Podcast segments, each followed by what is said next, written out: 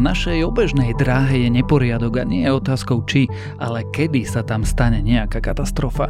Minulý týždeň sa na nej takmer pozrážali satelity a výsledkom mohol byť nekontrolovateľný oblak trosiek i ďalšia kaskáda zrážok.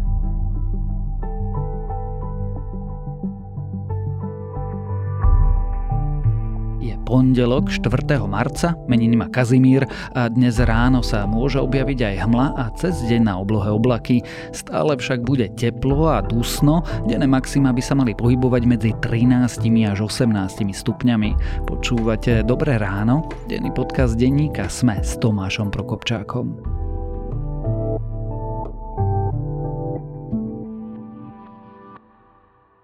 Zuzana bola kvetinárka a e-shop je rástol pod rukami ako čerstvo pohnojené pelargónie. Bohužiaľ je rovnakou rýchlosťou rástli aj poplatky za vedenie účtu.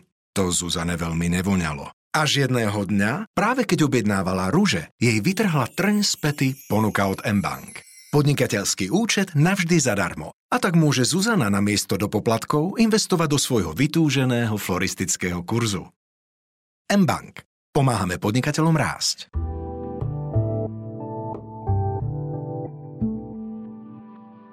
A teraz už krátky prehľad správ. Slovensko si v Spojených štátoch v piatok oficiálne prevzalo prvé dve stíhačky F-16. Delegáciu viedol minister obrany Robert Kaliňák. Americké moderné stroje tak nahradia staré ruské, ktoré sme posunuli na Ukrajinu. Momentálne naše nebo chránia spojenci aj ich protivzdušné systémy.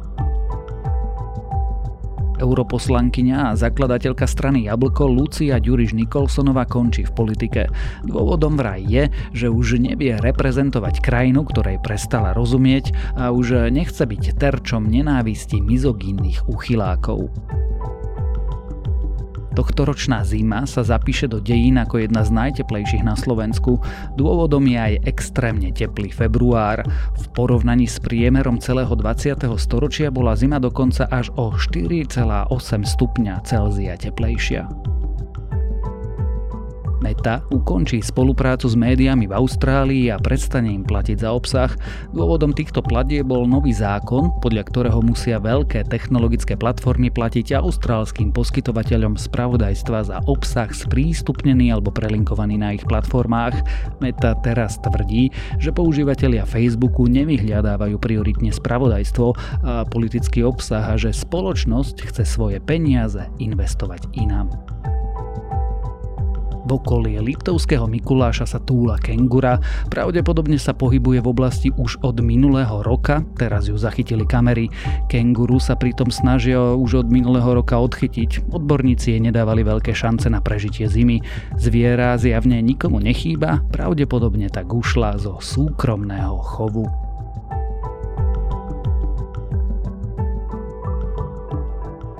Ak vás tieto správy zaujali, viac nových nájdete na webe Sme.sk alebo v aplikácii Denníka Sme.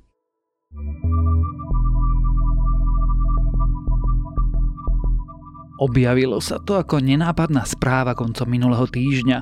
Ruská špionážna družica len tesne minula americký meteorologický satelit. Veľmi tesne na naše, nie na kozmické pomery, medzi družicami bolo ani nie 20 metrov. Nasledovať tak mohla kolízia, mrak trosiek a kaskádová reakcia, ktorá by mohla spôsobiť vážne problémy na našej obežnej dráhe. Aké problémy, aký neporiadok máme na orbite a či ohrozuje už aj lety človeka do vesmíru, to sa budem pýtať Ondreja Podstupku.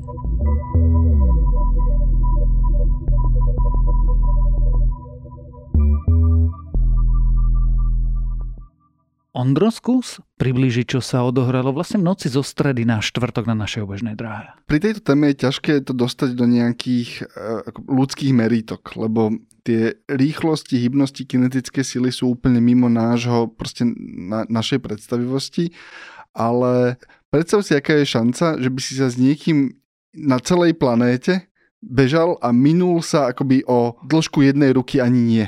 No záleží, či na hradzi behávaš.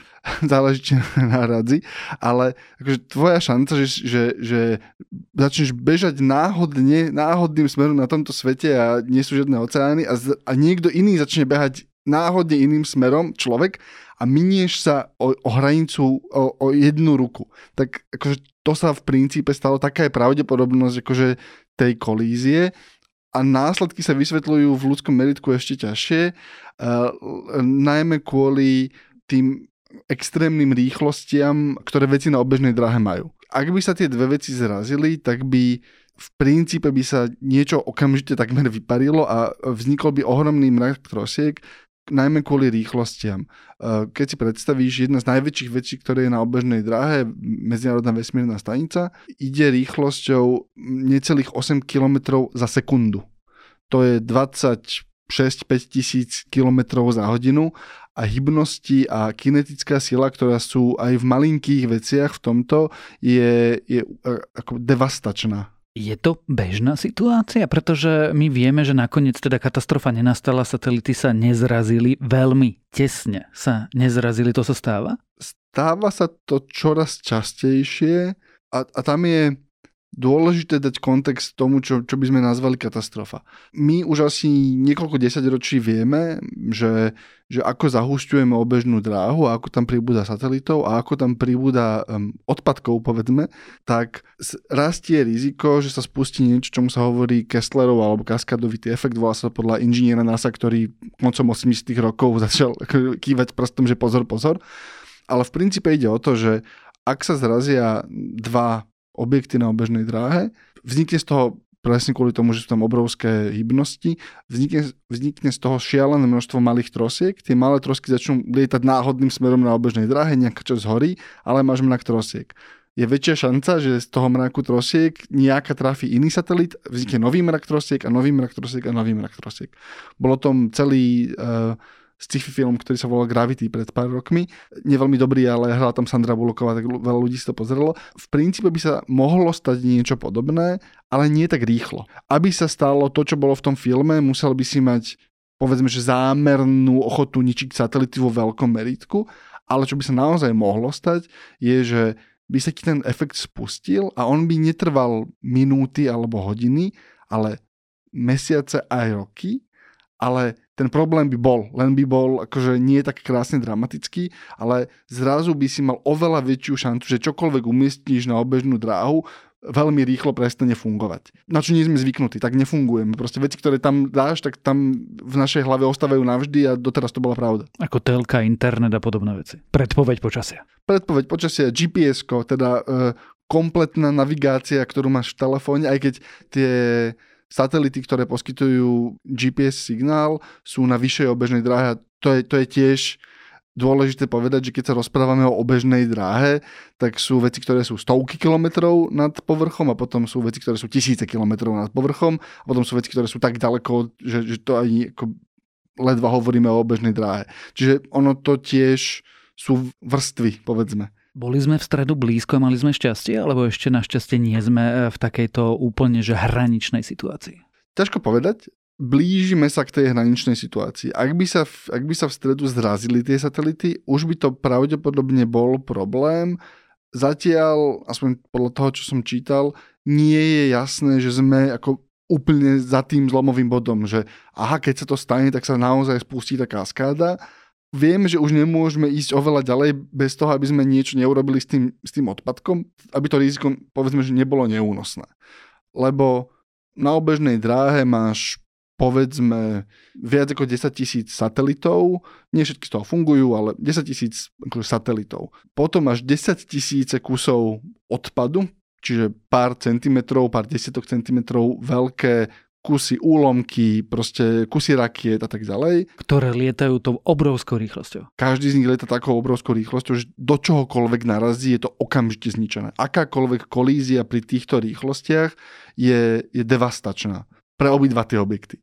A potom máš desiatky miliónov mikroskopických objektov alebo mikroskopických vecí, ktoré sú cen, v jednotkách centimetroch, v milimetroch. Tých sú desiatky miliónov.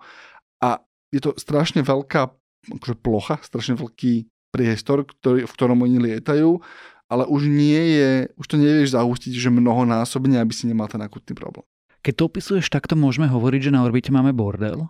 O, ohromný, ohromný. Ako sa nám to stalo? Stalo sa nám to tak, že keď sme začali lietať, tak dlhé roky na to nikto nemyslel. Stalo si to tak, ako sa ti stane akože skladka za dedinou, že a však ja tam niečo hodím a to je jedna vec, to, to tam nevadí, však tu je kopa miesta. A, a nikomu to nepatrí. A za lesom a nikomu to nepatrí a nikto sa o to nestará.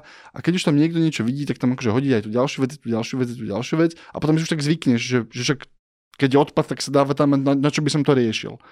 A, a naozaj to veľmi dlho nespôsobovalo žiadny praktický problém. A, a to je tak, že až kým to akože, ten problém nespôsobí. Hej? Tá, tá, tá prúpovidka je, že, že ako si schudobnil, že no najprv po kúskoch a potom náhle. Hej? Takže ako vzniká problém na obožnej dráhe, že no najprv po kúskoch a potom náhle.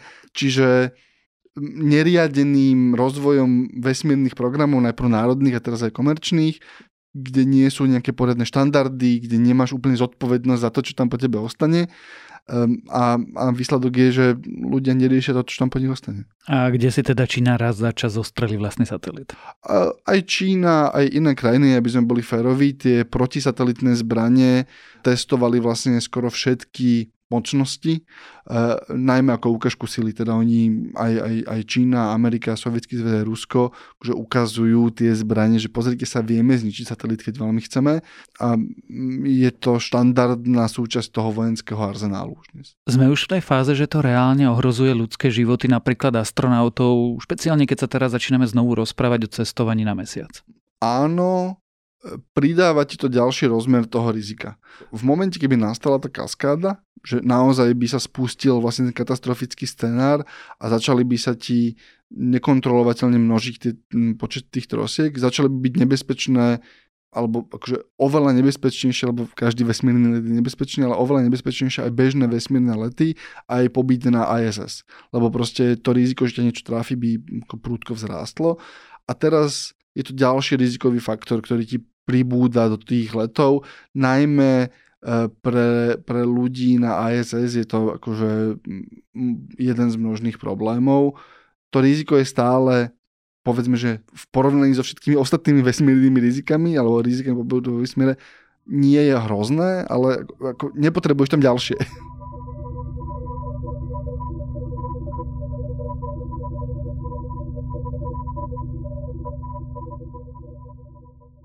Už sme sa zhodli na tom, že je to neporiadok, že na obežnú dráhu sa nám za 10 ročia vesmírnych letov podarilo dopraviť nie že tisíce alebo 10 tisíce, ale milióny kúskov nášho neporiadku.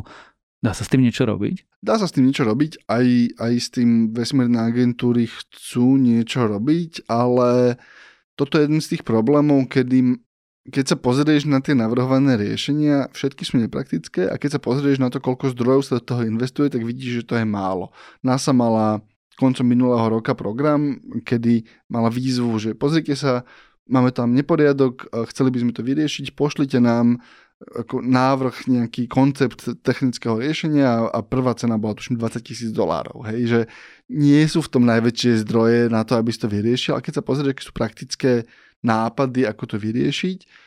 Eh, všetky hypoteticky môžu fungovať, ale sú veľmi akože prekvapí ťa, ako, eh, ako veľmi sa to podobá na sieťku na motýle, aby som to tak povedal.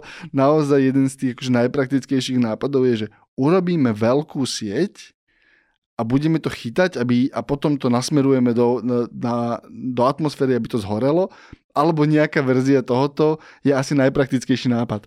A keď si zoberieš, že dobre, veľká sieť krát 10 tisíce kusov odpadkov, krát náklady na vyvezenie tej siete a prevádzkovanie toho systému a odchytenie a bezpečné odchytenie, lebo teraz vraciam sa k tomu, že sú to všetko vysoké rýchlosti. Predstav si, že pošleš satelit, ktorý má loviť uh, iné pokazené satelity a oni sa zrazia a iba si vyrobil, ďalší, vyrobil si ďalší problém. Čiže je to jeden z tých problémov, ktoré sú riešiteľné, ale nie je na, nich, nie je na ne investovaných. Nie, je to jeden z tých problémov, ktoré sú riešiteľné, ale sú podcenené množstvom zdrojov, ktoré im venujeme. Prečo je to tak? Pretože keď zoberieme si celý kontext tej dnešnej debaty, zhodneme sa na tom, že je to veľké riziko. A veľké riziko nie len pre štáty, ale aj pre súkromníkov, ktorí podnikajú na orbite, ktorí tam majú satelity, či už telekomunikačné alebo ďalšie.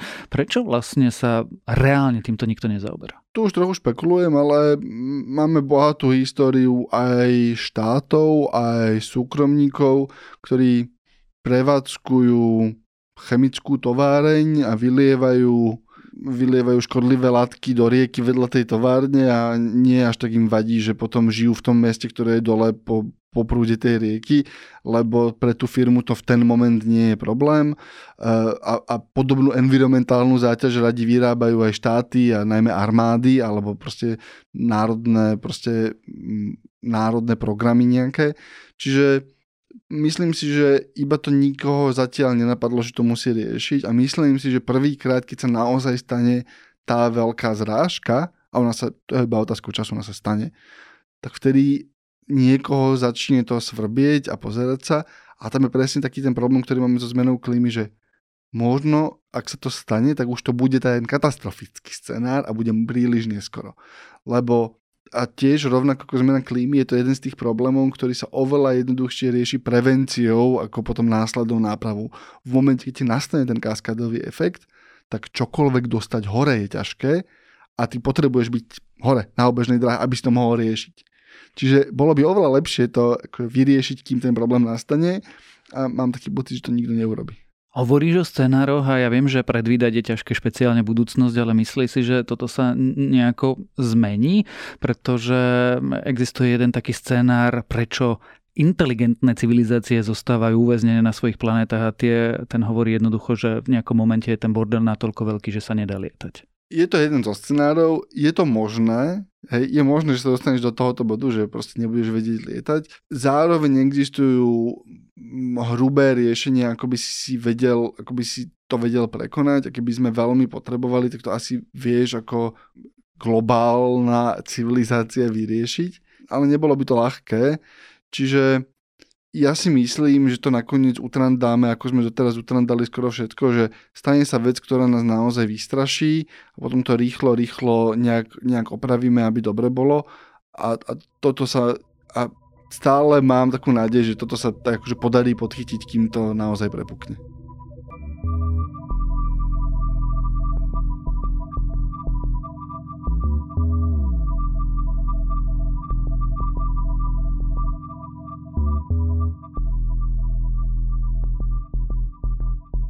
Rozumiem a bodaj by si mal pravdu, ale vidíme, čo sa deje okolo nás je v hre aj faktor, že do toho vstúpia štáty nejakými svojimi vesmírno-vojenskými ambíciami.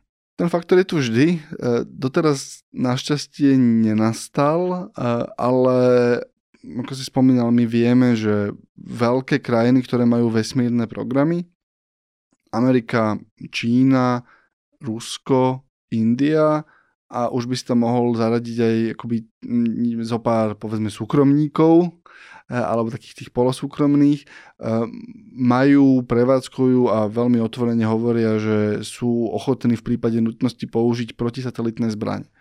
A všetko to, o čom sme doteraz hovorili, je pomerne príjemná situácia eh, voči tomu, keď by sa v tom vesmíre začalo naozaj strieľať. Lebo v momente, keď začneš naozaj nič, cieľene ničiť tie satelity, tak sa nerozprávaš o náhode a náhodnej deštrukcii, ale naozaj sa rozprávaš akoby o globálnej vojne, ktorá tú, tú obežnú dráhu naozaj úplne zdevastuje, znemožní cestovanie, nebude žiadne bezpečné miesto na to, aby si tam čokoľvek dostal. Čiže je to jedno veľké riziko, v tom, že ak by sa rozpútal globálny konflikt, taký ten, že sa zhadzujú rukavice a ideme mať akože tretia svetová, hej, ale akože ideme mať veľký globálny konflikt, kedy proti sebe naozaj ostro bojujú veľké armády, môže to ľahko prebublať do toho konfliktu na obežnej dráhe, ktorý nemá, nemáš ako ochrániť tie civilné satelity. Nedá sa to. Je to, je to fyzicky nemožné proste automaticky zničíš tú civilnú infraštruktúru. Či chceš alebo nie. A to je to ohromné riziko, že kým v konvenčnej vojne môžeš mať zábrany a povedať si, že dobre, mám tu vojenský cieľ, ale je vedľa školy a keď si civilizovaná krajina, tak tam akože nebudeš útočiť.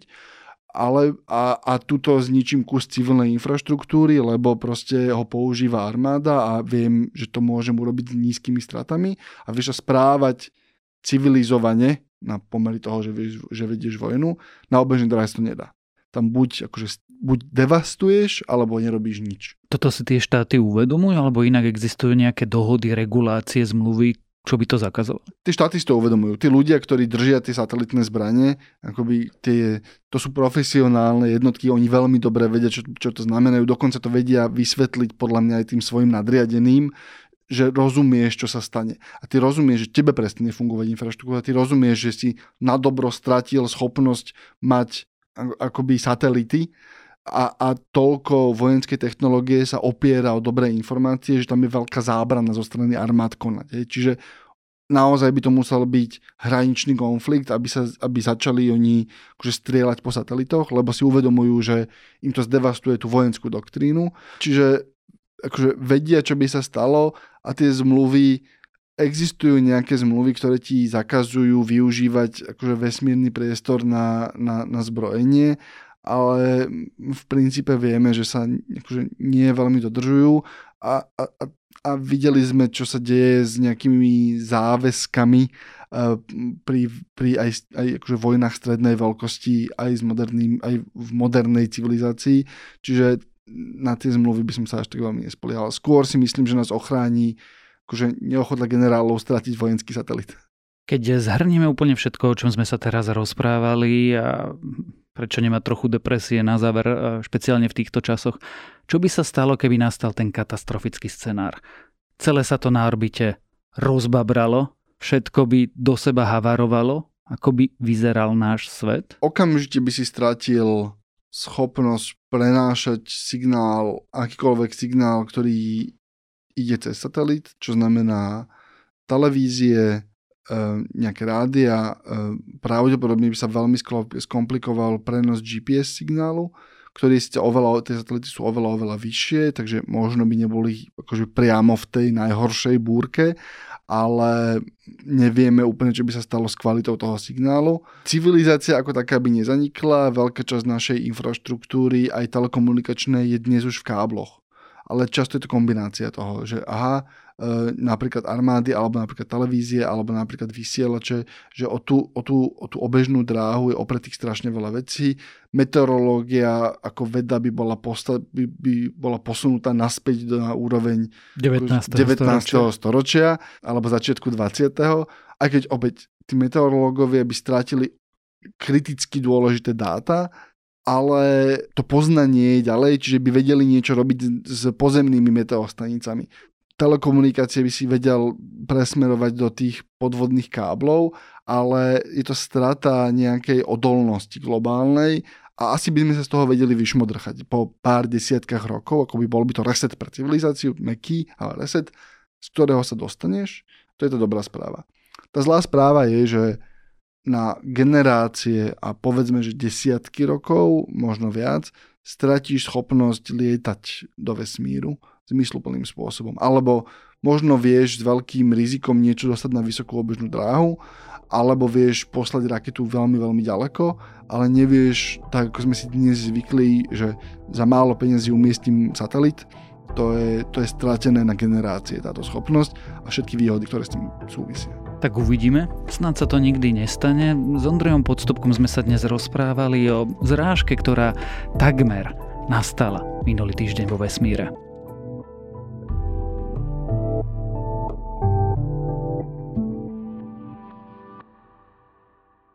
Na severnú stenu dopadalo veľa svetla, preto bývala najviac vyzdobená a maľovali sa na ňu najkrajšie a najväčšie obrazy. Jedna z fresiek zobrazovala svätého Júraja, ako kopiou porazil draka. Vraví sa, že keď budete sedieť v tomto kostole úplne potichu, budete počuť bublanie prameňov, ktoré sa nachádzajú pod ním. Aj takýto príbeh rozpovedali steny kostola svätého Jána Krstiteľa v Liptovskom Jáne, ktorý získal minulý rok ocenenie Fénix Kultúrna pamiatka roka. Hlasovaním verejnosti získala ďalšie ocenenie Fénix cena nadácie SPP. Dovoľme pamiatkam rozpovedať svoj príbeh v 17. ročníku súťaže Fénix Kultúrna pamiatka roka. Hlasovať budete môcť aj vy už od 13. marca. Jej organizátorom a generálnym partnerom je nadácia SPP. Viac info na kpr-phoenix.sk.